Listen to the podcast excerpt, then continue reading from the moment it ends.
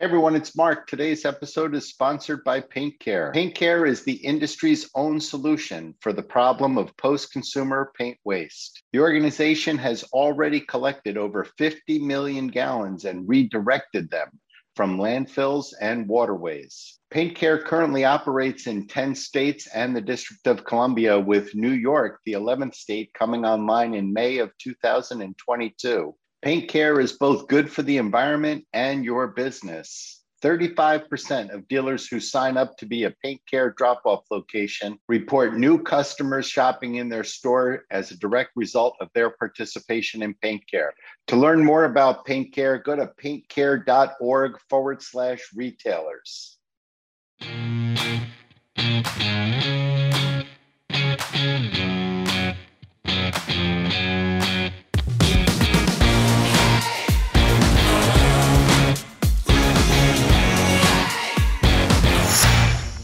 Hey, everybody, thanks for joining me today. It's Mark. With me today on my episode is Allison Dowell. Allison is the president of Emery Jensen. Emery Jensen, as we know, is the distributor of paint and sundry products in our channel. They're also very big in the hardware channel as well as in the lumber channel. In fact, I, I believe that Paint and Decorating Dealer is the smallest Emery Jensen uh, of those channels after my conversation with Allison. But Emery Jensen is a wholly owned subsidiary of ACE. That's the cooperative that is ACE Hardware Stores.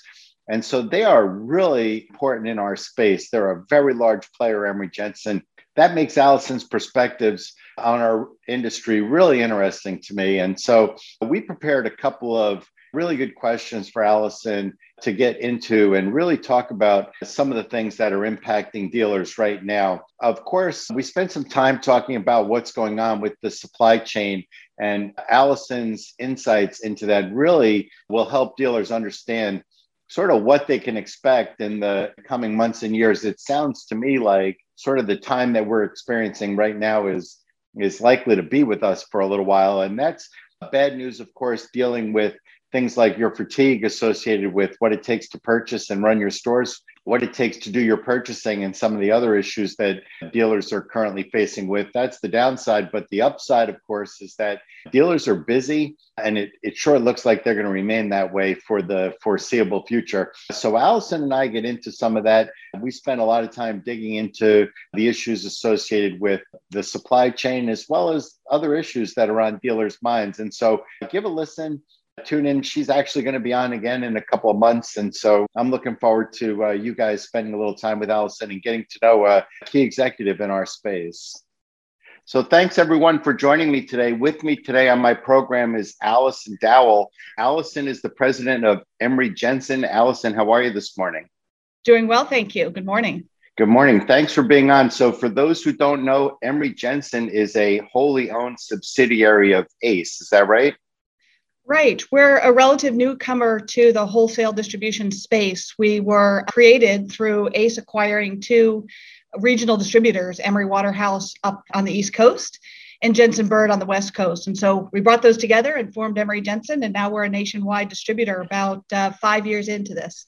And so tell me, how did you end up being the president of Emery Jensen? Sure. Well, uh, you know, my career, I started in hardware actually uh, right out of college in Connecticut on a receiving dock of a Home Depot store back when Home Depot was a small little 200 and some store chain.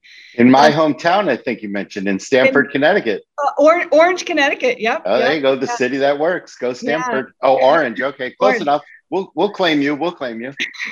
I opened up a number of uh, at, at, that point in Home Depot's uh, maturation, they were growing very rapidly. So I opened up a number of the stores in in Connecticut.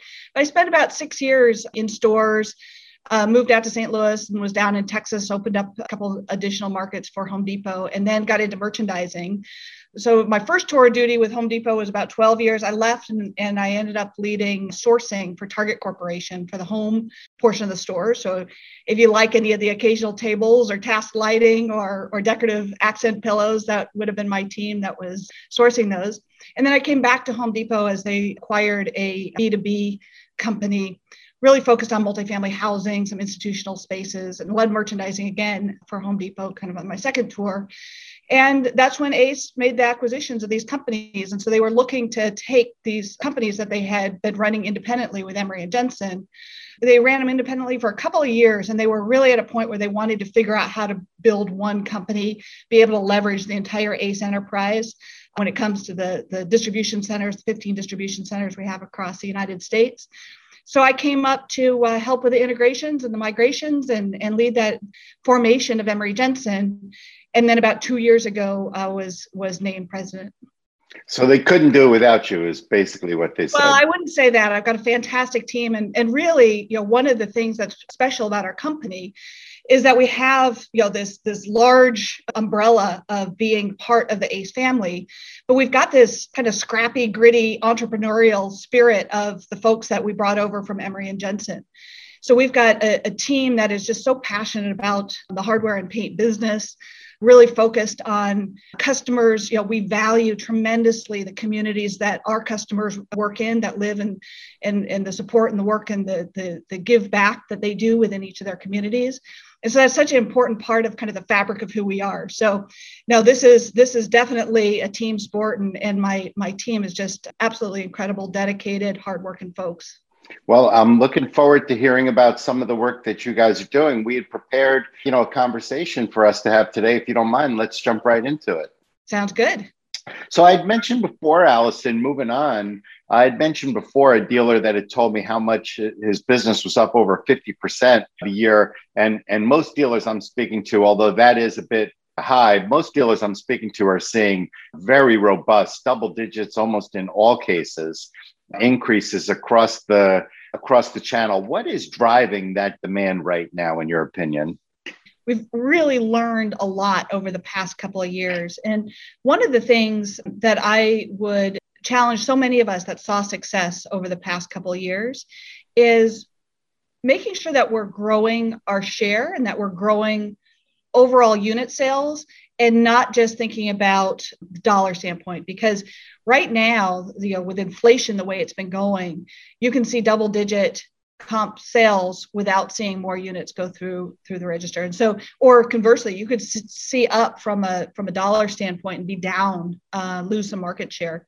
So that certainly inflation is something that is driving you know the the the cost of a gallon of paint now compared to where it was two three years ago is significant but then there's just almost insatiable demand for products out there. Even before the pandemic, I think what we were seeing a backlog in new housing starts. And so we knew that there would be enough demand for new homes that exceeded the ability for the industry to actually get those constructed that was going to you know fuel this this business for many years interesting so this was coming anyway I think it was coming anyways. I think we were already starting to kind of see that that that um, that need to fill the gap, and then and and and labor was a challenge even before the pandemic, right? We already were talking about uh, getting more people into the trades, and how do we get young people not just going the college route, but actually getting involved in in building uh, industry and and then you know with a change in how americans feel about living in uh, cities and how they feel about um, rentals versus home ownership and those kinds of things. I think through the pandemic, a lot of that change hasn't done anything to slow this or, or to quell this demand for this excess demand for for housing. And if anything, it's accelerated it. I would say, right? It's accelerated it. So so that demand's gone up the labor continue, you know, has gone has been even uh, uh, more suppressed is a bigger challenge. And so I think you know at the if you step back away from the business for a second, if you're a retailer and you think about what it is that your customers need, it's more than the gallon of paint and the and the roller cover. It is the uh, the people that can be in the trucks, be out at the job site, doing the work, doing the labor. And that I think more than anything is going to shape where we go is the ability to have uh, the labor needed to actually put the paint up on the wall. Well, I agree. That's been an enormous problem for the dealers as well as the painting contractors. I, I don't follow them as closely, but I certainly read about it. And for sure, labor has has been an enormous problem. And so one of the reasons why I like to have division presidents and CEOs on my podcast is the quality of the research that you guys get is a lot better than, you know, what dealers get just following along my podcast. What is it that you're seeing? How long do you think that retailers can expect the market to stay as robust, or at least robust? I don't know that anything could stay as robust as it's been, but how long are we looking at where we're going to be this busy? Yeah, I think the the normal economic indicators, right? The the the high demand, the low supply, supply chain disruption, those things would tell you that it's going to be a long long long time. I mean there's just you, you almost you can't see the end to where that is. I think the the added piece now is economy and inflation right. and what is going to happen uh, on those fronts and how is that going to impact this? Is this excess demand suppressed supply enough to overcome the economic hurdles or are is there going to be some dampering effect uh, just based off of the economy? And what are the policies you know what are the governmental policies? So i think there's more uncertainty than ever that said this the demand and the supply the heightened demand and suppressed supply is so gargantuan that maybe those things aren't important. So you know it's this is this is the the time to pull out your crystal ball mark and really figure out what we should expect well, you know, from a macroeconomic standpoint, right? Uh, dealers understand that they see Aura now. A dealer was sharing with me the other day. You know, Aura is going to be up upwards of ninety dollars a gallon now, and and their concern was how much are people going to pay for a gallon of super premium paint? Meaning, maybe they won't buy something so expensive or put off the the purchase. But the reality is, with everything coming up basically at the same time at the same rate it's going to be really interesting to see whether or not that price increase, which would normally suppress demand, is going to have any effect in this environment. Demand seems so excessive. My own opinion is the dealers that I'm speaking with, I'm telling them to hire every person they can get their hands on. And I'm telling them to buy every can of paint and every, you know, box of caulking that they can get their hands on because uh, with demand seemingly as high as it is, I think we're going to be like this for a little while you know, we talked a little bit about uh, there being some grace out in the within consumers and and understanding we're all in this together. The challenges that one retailer is having are the same challenges his competitor is having. Same with distribution. Same with with with manufacturers, and I think it's uh, really critical for all of us not to be lulled by that kind of safety blanket that's over us so while we're seeing product prices rise, while we're seeing cost of labor going up, and in order to, to attract and retain a talented, skilled workforce, we're having to pay more. It's still really important to figure out how to remove cost from the business. The cost of, of freight is one of the things that you know we're looking at all the time. Obviously, as a distributor, that's our largest uh, expense. Right. I think more it's it's always been so, but but even more so now when you have kind of everybody experiencing this inflationary uh, uh, element, to figure out how even as you're inflating, how to maintain and pull those costs down.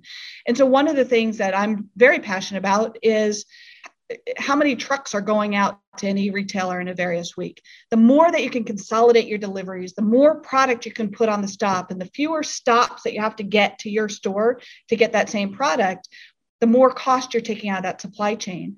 And so, you know, of course, we hope that the retailers are choosing Emery Jensen as their distribution partner, but I think it's better to choose somebody else and not fragment your your wallet than to to try and and buy from multiple different distributors try and and and spread your spend across multiple. That's just rising the, the overall cost. And while it could be masked today if you're not figuring out how to to to get a handle on that and get those costs down there's going to come a point where that's going to be exposed. And the ones that do that and figure out how to in this case consolidate their spend and and and save on the the freight element are the ones that are going to emerge victorious And so, one of the conversations we had as prep for this, Allison, was about what you guys are doing in the digital space. And anybody who follows along with my podcasts or blogs, they, they know I'm spending a lot of time and effort in this space. Why don't we talk a little bit about what's coming for dealers from Emery Jensen here?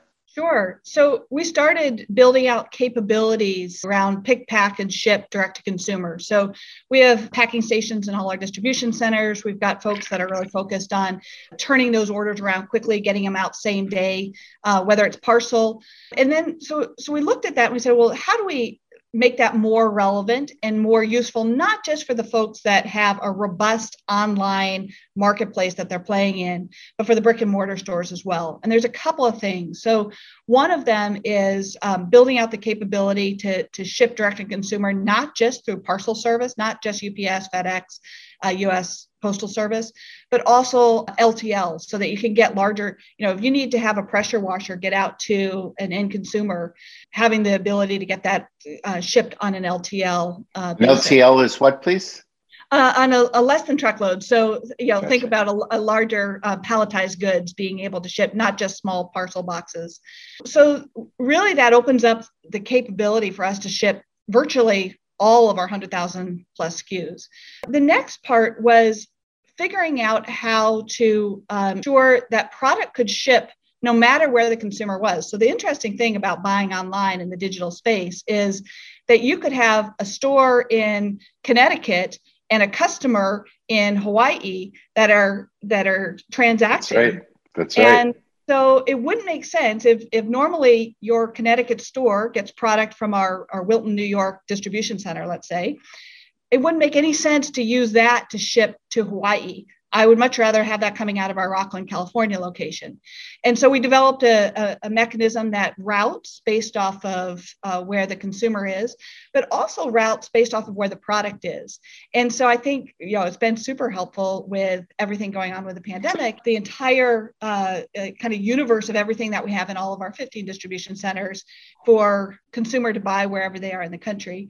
And then the last part is the freight. So what we found is that there are freight lanes that are maybe not as obvious. So, you know, I said maybe Rocklin to, to Hawaii is the best option, but it might not be. It may be Spokane to, to Hawaii, or it may be Prescott Valley, Arizona to Hawaii. There may be different uh, rates depending on what center it's coming out of. And so to have kind of a, a, a, a ability to look at where the consumer is, where the product is and what, what the expense of, of getting the product out there is and how to optimize those three elements. And then allowing that one store in connecticut to not have to think about that. Just place the order. We'll figure out how to get it to the consumer in the most effective and uh, fulfilling way. And so and so then the kind of the last critical piece i should probably is the most critical piece is making that transaction.